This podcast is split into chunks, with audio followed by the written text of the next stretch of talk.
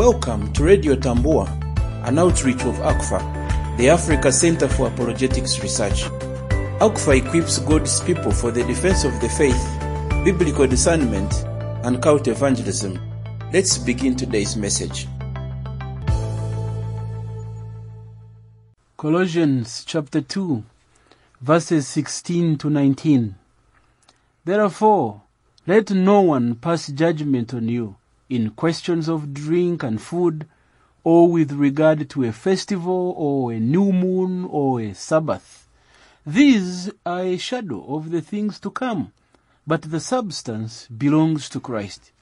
Let no one disqualify you, insisting on asceticism and worship of angels, going on in detail about visions, puffed up without reason by his sensuous mind, and not holding fast to the head, from whom the whole body, nourished and knit together through its joints and ligaments, grows with a growth that is from God. Praise the Lord, brothers and sisters. I bring you greetings from the Africa Center for Apologetics Research, a ministry whose mission is to equip God's people across cultures and and uh, languages and tongues and tribes for the defense of the Christian faith, for the development of biblical discernment, and for cult evangelism. We have been working through Paul's letter to the Colossians and we are in chapter 2. We have been looking at Paul doing what any apologist or defender of the faith would do calling upon believers all over, particularly in the church at Colossae, to know what they have come to believe, to stand firm faithfully and fruitfully in that which Christ has done in their lives. And Paul warns them saying that if they won't know what they stand for, they will fall for anything, especially from the false teachers of the day. That if they won't be discipled and grounded in the truth of their faith, deceptive teachers who use philosophy and human tradition will take them captive back into the life they once lived before Jesus became their living Lord and reality. Paul has been expressing concern that the Colossian believers, while saints and faithful brothers, are vulnerable to the deception of their age. We've been asking a question. Can Christians be deceived? Can believers be deceived? And if I were there to ask you the questions, you who are listening in, most likely 90% of you would say, no, Christians cannot be deceived. How can you have anointing and be full of the Holy Spirit and be carrying a five kilogram Bible and praying for the whole night? How is it possible that you can be deceived? But did you know that even people who follow the devil also pray? Did you know that even agents of Satan use the Bible? When Jesus, Satan tempted Jesus during his, the wilderness time, what did Satan use? A satanic Bible? No. He was quoting from the very word of God. Did you know that somebody could come to you, use Christian language, use the Bible, use Christian hymns and songs and, and phrases and terminology and yet actually not be a faithful follower of Jesus Christ. Did you know that somebody could open up the pages of the Bible, read it very well, but misinterpret it and misapply it? I am very convinced that on the judgment day, there will be so many people on their way to hell that we never thought could go there simply because all their lifetime they looked Christian and everything they did looked like it was Christian. There was nothing around them to suggest that they could have been in error and yet in truth they were.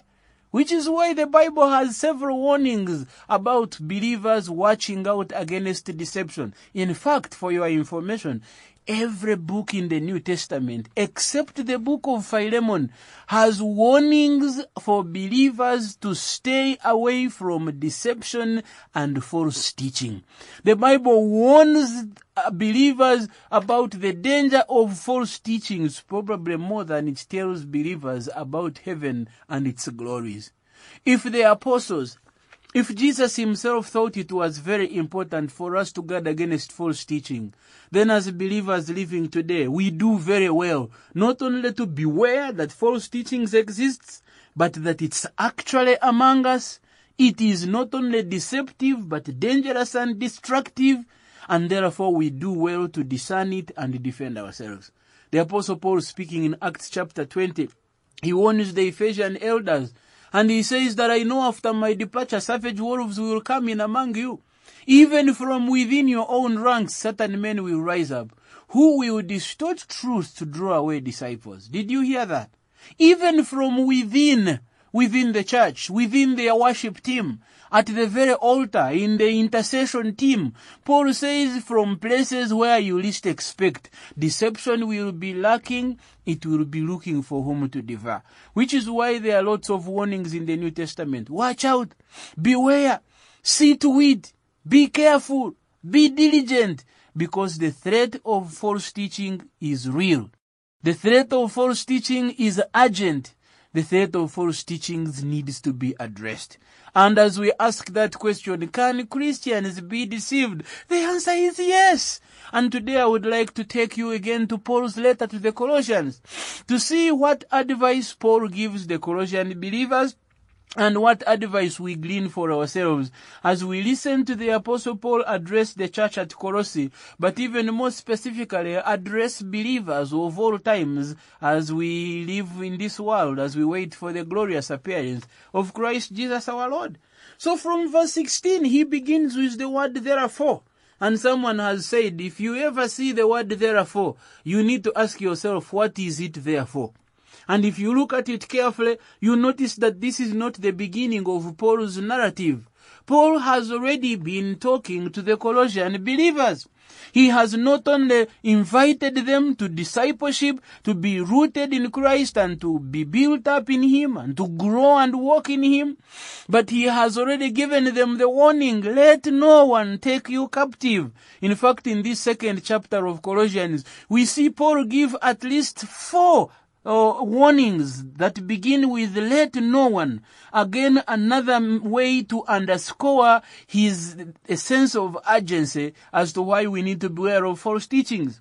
In verse 8, he has said, let no one take you captive.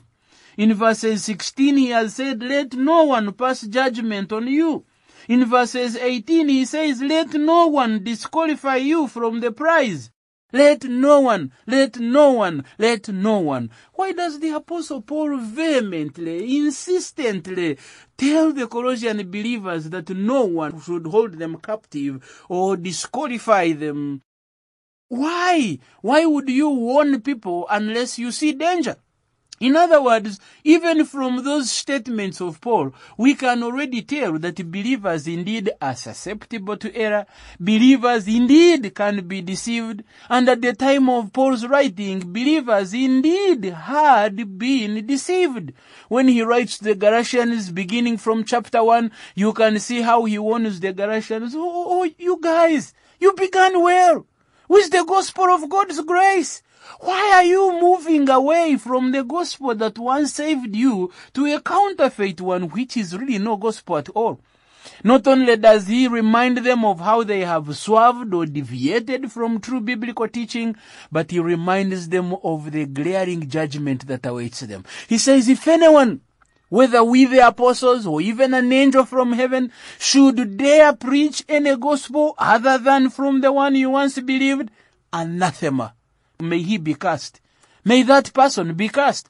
You can see the severity of judgment that lacks in Paul's warning.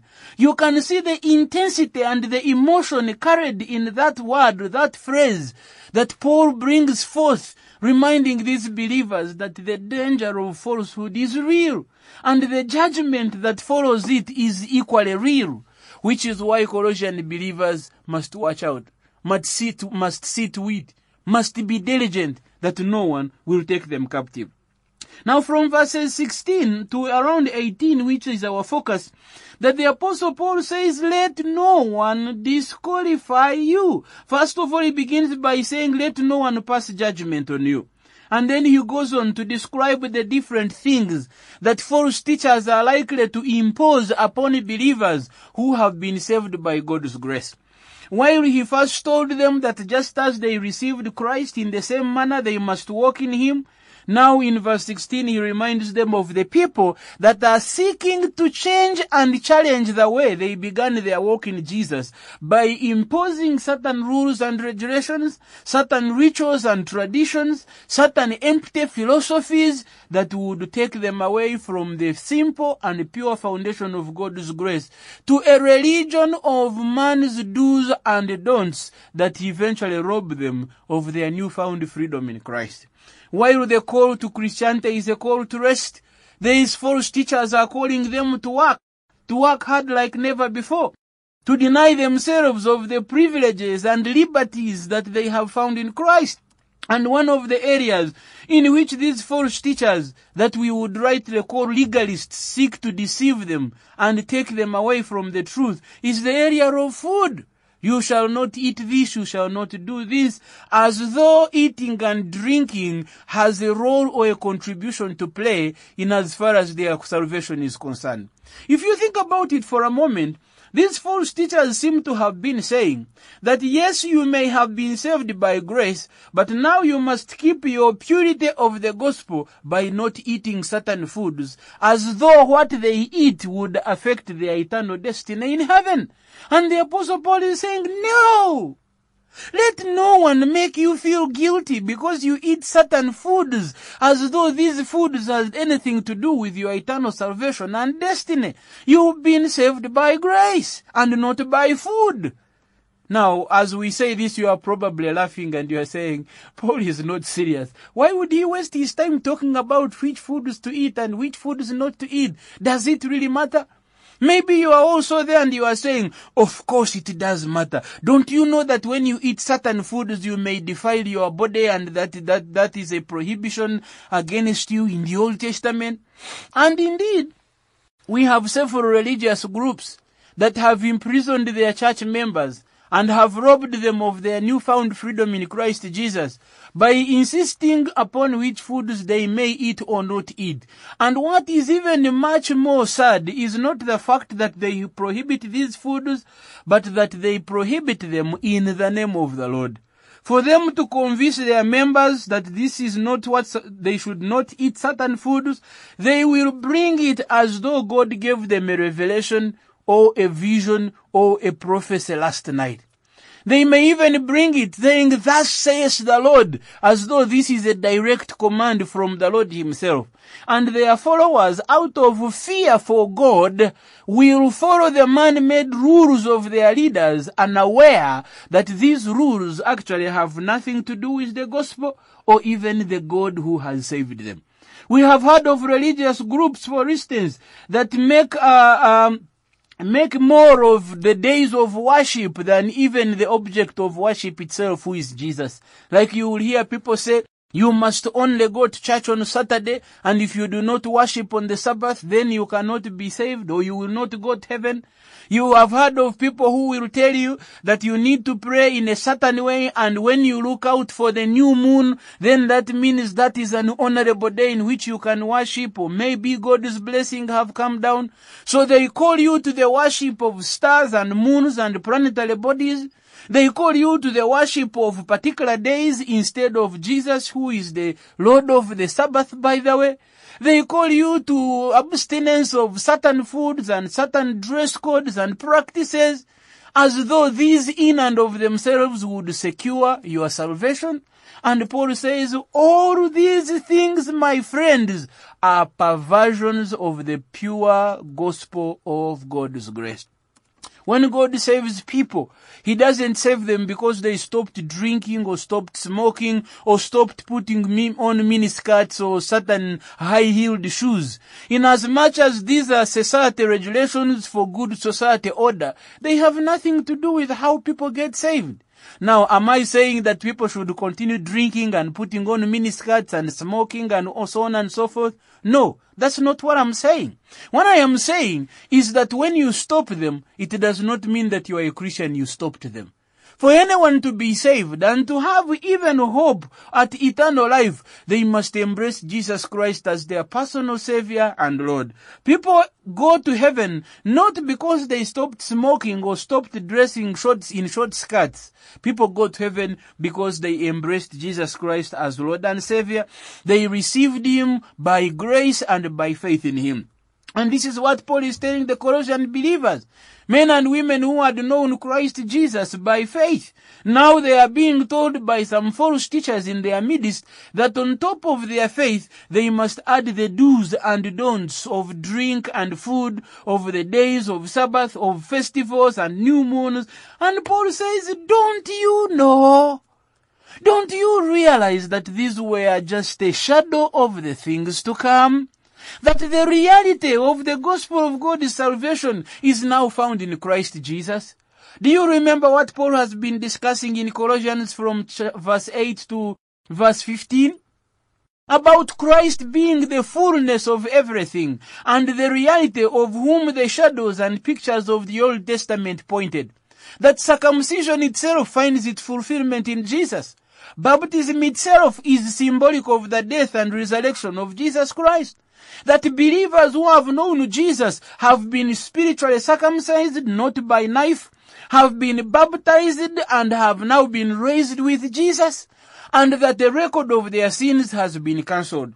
Paul has reminded them that Jesus has not only forgiven their sins, but he has proven himself to be powerful and to be God by triumphing over powers of darkness, disarming them publicly and making a show of them for all to see. And Jesus is now not only the object of their devotion and worship, but he is the one in whom they must put their hope. And when men put their hope in Jesus, they find in him fullness and completeness that they do not need to add anything on top of Jesus for the perfection and completion and finality of their salvation. So we have people here teaching the believers at Colossae that Jesus is not enough. That he may have purchased their salvation, but they must sustain it by observing certain rules and regulations, laws and commandments. And the apostle Paul is saying, no, never. Let no one make you feel guilty because you do not follow those rules and regulations, because those rules and regulations were a pointer to Jesus Christ in whom salvation is found. And now that Christ has come, all eyes must be focused unto Jesus. All must look to Him, the author and perfecter of our faith, as the writer of Hebrews will tell us in Hebrews chapter 12. Anyone who dares add on the sacrifice and service of Jesus not only insults him as the finality of salvation and the only way in which men can be saved, but they end up with a system of religion that is legalistic, that makes them feel guilty, that puts them back in the old life they once lived before they encountered Christ. And such a religion of faith only robs them of their freedom in Christ. The apostle Paul says, let no one pass judgment on you. Let no one make you feel guilty. Because in Christ Jesus you have found rest. In Christ Jesus you have found all the fullness of the Godhead. In Christ Jesus you have found freedom. And now you must walk in that same freedom that you have found in Christ. Not by adding on to Jesus, but by realizing your fullness and the fullness of everything as is found in Christ. In verse 18, he gives them another disclaimer, another qualification. He says, let no one disqualify you. Disqualify you from what? From the new life, from the freedom that you have found in Christ Jesus. And how are these false teachers likely to disqualify you? He says they insist on asceticism, on the worship of angels. They insist on visions rather than the written word of God. And such people are usually puffed up. They are usually without reason. They are usually prideful. Characteristics of false teachers. Rather than humility, they are proud. Rather than uh, depend on Christ, they depend on visions and revelations they claim to have seen that are divorced from the teaching of Scripture. In fact, visions and revelations these days have become channels of the worst deception of our age. Not only are they dangerous, but they are not easy to detect and define. How do I know that the vision you claim you received actually came from God? Why would I want to listen to you unless I am convinced that indeed this is God's will for my life? But if you take a moment to think, how many believers today are filling stadiums in Kampala today, are listening to apostles and prophets and pastors who claim they have a plan for their life that they bring in the name of a revelation or a vision or a prophecy. And much as this would be good if they were coming from God, there is no evidence to suggest that they are. In fact, in most cases, when you hear the messages in those visions, they flatly contradict what we already find revealed in the scriptures. Another indication that God has not sent them. But they are using visions and revelations to manipulate and hold captive these innocent brothers and sisters who once saved by grace are now living according to the rules and dictates of apostles and prophets of our day. How I pray that the Lord would open our eyes, that we may not be taken captive as the Apostle Paul is warning us. That rather than put our hope and expectations on a certain prophet, that we put our hope in Christ Jesus who died and rose again. The only one who has proved himself not only to be powerful in saving us, but he has proved it by triumphing over powers and spirits and demons and death itself. And as the resurrected Jesus, he has proved beyond any shadow of doubt that he is the only one worth following. Which is why the apostle Paul not only says that he is the head of the body in whom everything is connected together, but he is our head. And when we hold fast on to him, we no longer will be intimidated by the demands of such false teachers who call us to worship angels, hoping that through angels we will get God's blessings. We no longer have to deny ourselves of bodily comforts. We no longer have to, to, to, to fast beyond what is necessary or required by the scriptures. We no longer have to pray until we drop. We no longer have to do certain rituals and regulations so that we can please God to bless us. But instead we will resting in Christ find everything that God has vested in Christ his son. The fullness of the blessings and the privileges of heaven that have come to be ours through Jesus Christ who is our mediator and perfect representative. Paul calls these Colossian believers to realize that whatever they, it is they are trying to sweat for, God has already lovingly and willingly given it to them in Christ. In other words, the password to fullness of blessing is Christ. The pin code to fullness of blessing is Christ. And Paul is saying that rather than trying to follow certain rules and expectations put upon you by your teachers, men and women that seek to take you captive through their own control and manipulative tactics. The apostle Paul says, come to Jesus. Remember Jesus who died for you. Remember Jesus who cancelled the record of your sins. Remember Jesus who forgave you five years ago when you became a believer. He is the one you need to come to again when you have fallen short of his standard. You do not need a prophet to be forgiven. You do not need an apostle to give you a new revelation because God's revelation is fully and finally revealed in Jesus Christ. He is the author and finisher. He is the Alpha and Omega. He is the Lamb of God that once was slain but is now alive forevermore. That is why the apostle John captures him in the book of Revelation as one who is worthy to open the scrolls, as one who is worthy to open the book of life, as one who is worthy to sit on the throne of the majesty of God, as one before whom the angels and the saints from different nations, languages, tribes all gather and they sing, Worthy is the Lamb. Honor, greatness, goodness, wisdom and power and authority be unto the lamb that sits upon the throne. Not be unto a certain prophet. Not be unto a certain apostle no matter what level of anointing they are on. Not be unto even my church pastor no matter how faithful he is. But glory, honor, wisdom and power be unto the lamb that sits upon the throne. The apostle Paul says that the antidote for deception is Jesus. That in Jesus you will find everything you need for salvation, everything you need for sanctified living here on this side of heaven, and everything you need when you finally arrive in the presence of the Father in heaven to celebrate with Him for all eternity. Can believers be deceived? Yes. Are we seeing believers being deceived in our day? Sure, many of them. Do we know ways in which they are being saved, deceived? Yes. Legalism, revelations that are above and beyond the Bible, false prophecies, false claims to visions and dreams that have no foundation in God. Rules and regulations added on top of the gospel of God's salvation. In these and so many ways, believers who are called to freedom in Christ have found themselves in captivity under the mercy of false teachers and false prophets and apostles and so many others. And the apostle Paul makes a clarion call today to you that freedom has come to you in Christ. Freedom is possible in Christ. In Him, through Him, for Him, I found all the fullness and all the blessings you will ever need. Will you come to Jesus today?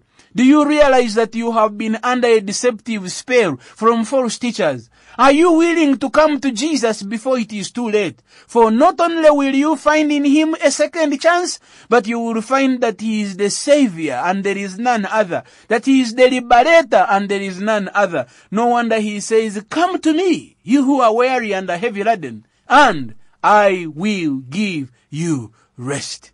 May the Lord bless you so much as you think through this. To learn more about the Africa Center for Apologetics Research, visit us at africanapologetics.org.